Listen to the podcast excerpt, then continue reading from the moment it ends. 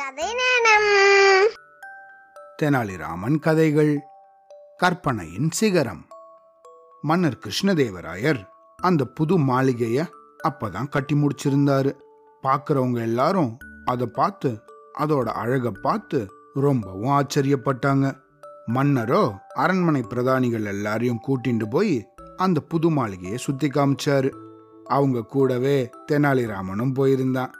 அந்த மாளிகைக்குள்ள சுவரெங்கும் அங்கங்க அழகு வண்ணங்களால நேர்த்தியான சித்திரங்கள் வரையப்பட்டிருந்தது. எல்லாரும் அதை பார்த்து ரொம்பவும் ரசிச்சாங்க. ஆனா தெனாலிராமனோ அதையெல்லாம் பார்த்து அப்படின்னு உச்சு கொட்டினான் என்ன தெனாலிராம ரொம்ப சலிச்சுக்கிற? உனக்கு இந்த சித்திரங்கள் எல்லாம் பிடிக்கலையா? அப்படின்னு கேட்டாரு மன்னர். எப்படி பிடிக்கும் மன்னா? இந்த சித்திரங்களில் இருக்கவங்களுக்கெல்லாம் ஒரு பகுதி உடம்பு தானே இருக்குது மற்ற ஒரு பகுதியை காணுமே. இதை போய் எப்படி ரசிக்கிறது? அப்படின்னு கேட்டான். அடே ராமா அதையெல்லாம் கற்பனை செஞ்சுக்கணும்டா அப்படின்னு சொல்லி சிரிக்க ஆரம்பிச்சாரு மன்னர். மன்னர் கூட சேர்ந்து அங்க பக்கத்துல இருந்த மத்தவங்களும் சிரிச்சாங்க. இதுக்கப்புறம் ஒரு ஒரு மாசம் ஓடி போயிடுச்சு. தெனாலிராமன் மன்னர்கிட்ட போனான். மன்னா இத்தனை நாள் நான் அரண்மனைக்கு அடிக்கடி வந்திருக்க மாட்டேனே அது கவனிச்சிங்களா? அப்படின்னு கேட்டான். அட ஆமாம் நேத்தி கூட உன்னை பற்றி விசாரிச்சேனே. ஏன் அப்படி? எங்கே போன இத்தனை நாளா? அப்படின்னு கேட்டார். நான் இத்தனை நாளாக சித்திரம் வரைய கத்துன்னு இருந்தேன். நல்லா தேர்ச்சியும் ஆயிட்டேன். உங்களோட அரண்மனையில் சித்திரம் வரைஞ்சாங்க தானே? அவங்கெல்லாம் என் பக்கத்தில் கூட நிற்க முடியாது. நான் அவ்வளோ அருமையாக வரைய கற்றுன்ட்டேன் அப்படின்னு சொன்னானா. அட உண்மையாவா? அப்படின்னு மன்னர் ரொம்பவும் வியந்து போனாராம். சித்திரமும் கைப்பழக்கம் தானே? ஒரு மாசம் நல்லா கத்துன்ட்டேன் அப்படின்னானா தெனாலிராமன் அப்படியா? ரொம்ப நல்லதா போச்சு. ஒன்று செய். என்னோட கோடைகால வாசத்துக்காக ஆற்றங்கரை பக்கத்துல நேத்திக்கு தான் இன்னொரு மாளிகை கட்டி முடிச்சேன். நீ உடனே அங்க போய் உன்னோட கைவரிசையை காட்டு பார்ப்போம் அப்படின்னாரு மன்னர்.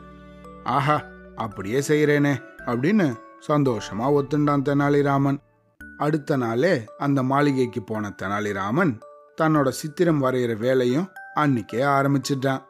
அடிக்கடி யாராவது வந்து தொந்தரவு செய்ய போறாங்க அப்படின்னு நினைச்சு அந்த மாளிகையை எப்பையும் சாத்தியே வச்சிருந்தான்.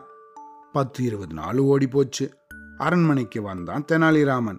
மன்னா எல்லா சித்திரங்களையும் வரைஞ்சு முடிச்சிட்டேன். நீங்க வாங்க நம்ம போய் பார்க்கலாம் அப்படின்னு மன்னரை கூப்பிட்டான். மன்னரும் தெனாலிராமனோட கைவண்ணத்தை பார்க்க ரொம்பவும் சந்தோஷமா கிளம்பினாரு. ரெண்டு பேரும் அந்த புது மாளிகையை சென்றடைஞ்சாங்க. உள்ள போய் பார்த்தா அங்கங்க மனுஷனோட கையும் காலும் பல்லும் வாயும் மூக்கும் காதும் தனித்தனியா வரையப்பட்டிருந்தது. அதை பார்த்ததும் மன்னருக்கு பயங்கர கோபம் வந்துருச்சு. என்னடா இது தெனாலிராமா இந்த மாளிகையை குட்டிச்சோராக்கிட்டியாடா இதுதான் உன்னோட கைவண்ணமா? அப்படின்னு கத்த ஆரம்பிச்சிட்டாரு. அப்படி சொல்லாதீங்க மன்னா. இதோ இங்க வாய் தெரியுது பாருங்க. இதை பார்த்ததும் அந்த மனுஷனோட கண்ணு காது மூக்கு இதெல்லாம் நீங்கள் தான் கற்பனை செஞ்சுக்கணும். இதோ மூக்கு தெரியுது பாருங்க. இந்த மனுஷனோட மற்ற முகத்தை எல்லாம் நீங்கள் தான் அழகாக கற்பனை செஞ்சுக்கணும். இங்கே இருக்கிற ஒவ்வொரு கை கால் மூக்கு வாய்க்கும் பின்னாடியும் நம்மளுடைய கற்பனை சீக்கிரமே அமைஞ்சிருக்கு. முன்னாடி நான் வந்து பார்த்த உங்கள் மாளிகையில் என்னை இப்படி தானே நீங்கள் கற்பனை செய்ய சொன்னீங்க. அதுக்குள்ளவா மறந்து போயிட்டீங்க அப்படின்னு சாவகாசமா சொன்னான் தெனாலிராமன். ஏண்டா இந்த மாளிகையோட அழகான சுவரையெல்லாம் கெடுத்தது மட்டும் இல்லாம பேச்சு வேற பேசுறியா நீ? அப்படின்னு பயங்கரமா கோவப்பட்டாரு மன்னர். உடனே தன் கூட வந்திருந்த சேவகர்களை கூப்பிட்டு வர வர இவனோட தொந்தரவு தாங்க முடியல. அதனால இவனை இங்கேருந்து இழுத்துட்டு போய் கண்காணாத இடத்துல விட்டுட்டு வாங்க அப்படின்னு உத்தரவு போட்டாராம். ஒன்றும் சொல்ல தெரியாம நின்னானான் தெனாலிராமன். வழக்கப்படி மகாகாளிய நினச்சிண்டானா முன்னாடி ஒரு சமயம் அந்த ரெண்டு சேவகர்களும் தெனாலிராமனால ஏதோ ஒரு காரணத்தால தண்டனை அடைஞ்சவங்க. அப்புறம் கேட்கவும் வேணுமா? ஐயா அகப்பட்டுன்ட்டீங்களா தெனாலிராமரே? அப்படின்னு ஏளனமா பேசி சந்தோஷமா கூட்டின்னு போயிட்டாங்களாம். சமயத்துக்கு தகுந்தது போல நடந்துக்கணும் அப்படின்னு நினைச்சான் தெனாலிராமன். அதனால தன்னை விட்டுடும்படி அந்த ரெண்டு பேரையும் ரொம்பவும் கெஞ்சி கேட்டுண்டான். ஆனால் அவங்க எரிஞ்சு தான் விழுந்தாங்க. சரி அப்படின்னா ஒன்று பண்ணுங்க.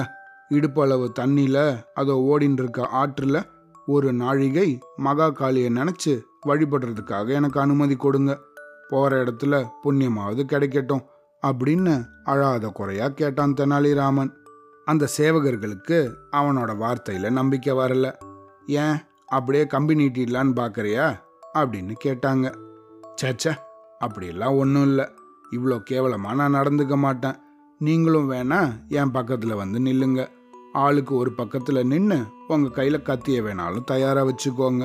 நான் மகாகாளியை நினச்சி ஜபம் செஞ்சு முடிச்சதும் ஊ அப்படின்னு குரல் கொடுக்குறேன். உடனே என் கழுத்தில் உங்களோட கத்தியை பாய்ச்சிடலாம் அப்படின்னு சொன்னான். இதை கேட்ட அந்த சேவகர்கள் ஒருத்தருக்கு ஒருத்தரை பார்த்துட்டு சரி இவ்வளோ தூரம் சொல்கிறானே அனுமதிச்சு தான் பார்ப்போம் அப்படின்னு முடிவுக்கு வந்து சரி அப்படியே ஆகட்டும் அப்படின்னாங்க தெனாலிராமன் கிட்ட. ராமனும் மெதுவாக நடந்தான். ஆற்றில் இறங்கி தன்னோட கண்களை மூடி மகாகாளியை வேண்டிக்க ஆரம்பித்தான் அந்த சேவகர்களோ தெனாலிராமன் சொன்னபடியே அவனுக்கு ரெண்டு பக்கத்துலேயும் நின்றுண்டு கத்திய தயாராக வச்சுட்டு இருந்தாங்க மகாகாளியை ஆழ்ந்து வணங்க ஆரம்பிச்சான் தெனாலிராமன். கொஞ்ச நேரம் கழிச்சு ம் வெட்டுங்க அப்படின்னு சொல்லிட்டு டபக்குன்னு ஆற்று தண்ணிக்குள்ளே முழுகிட்டான். அவன் வாயிலிருந்து வெட்டுங்க அப்படிங்கிற வார்த்தை வந்ததும் சேவகர்கள் ஒரே சமயத்தில் சபக்குன்னு கத்திய அப்படி குத்த ஆரம்பிச்சாங்க. ஆனால் தெனாலிராமன் தான் தண்ணிக்குள்ளே போயிட்டானே. அதனால இந்த ரெண்டு பேரும் ஒருத்தரை மாற்றி ஒருத்தர் ஒரே நேரத்தில் சபக்குன்னு குத்தின்ட்டாங்க. மயங்கி போய் தண்ணிலேயே விழுந்துட்டாங்க. ஆத்து தண்ணியில் முழுகின தெனாலிராமன் நீச்சல் அடிச்சுட்டே வெளியே வந்து கரையை சேர்ந்தான். நனைஞ்ச துணியை நல்லா பிழிஞ்சு அதை உலர்த்தி போட்டுன்ட்டான். நெத்தியில மார்புல கைகள்ல பட்ட பட்டையா பளிச்சுன்னு திருநீர் அணிஞ்சுண்டு. நெத்தியில சந்தன போட்டும் வச்சுண்டு பளிச்சுன்னு மன்னர் முன்னாடி போய் நின்னான் தெனாலிராமன். இத்தனை நேரத்துக்கு மன்னருக்கு என் மேல இருந்த கோபம் குறைஞ்சிருக்கும்னு நம்புறேன் அப்படின்னான் தெனாலிராமன். மன்னரோ ஆச்சரியத்தோட நிமிர்ந்து பார்த்தாரு. மன்னா ஒரு மனுஷனோட உயிர் ஒரு சுவரை விட உயர்ந்தது கிடையாது தானே அப்படின்னு கேட்டான் தெனாலிராமன். நான் உத்தரவிட்ட பிறகு அப்படிதான் நினைச்சேன் ராமா அப்படின்னு சொன்னாரு மன்னர். அது சரி நீ எப்படி தப்பிச்சு வந்த? உன்னதான் கண்காணாத இடத்துல கொண்டு விட்டுட்டு வர சொன்னேனே அப்படின்னு கேட்டாரு மன்னர். நடந்த விஷயங்களை எல்லாம் சொன்னான் தெனாலிராமன். அப்புறம் மயங்கின அந்த ரெண்டு சேவகர்களையும் கூப்பிட்டு வந்து அவங்களுக்கு மருந்து போட சொன்னாரு மன்னர். இந்த மாதிரி தன்னோட சமயோஜித புத்தியை வச்சு தப்பிச்சு வந்த தெனாலிராமனை பாராட்டவும் பாராட்டினார் மன்னர். Au revoir.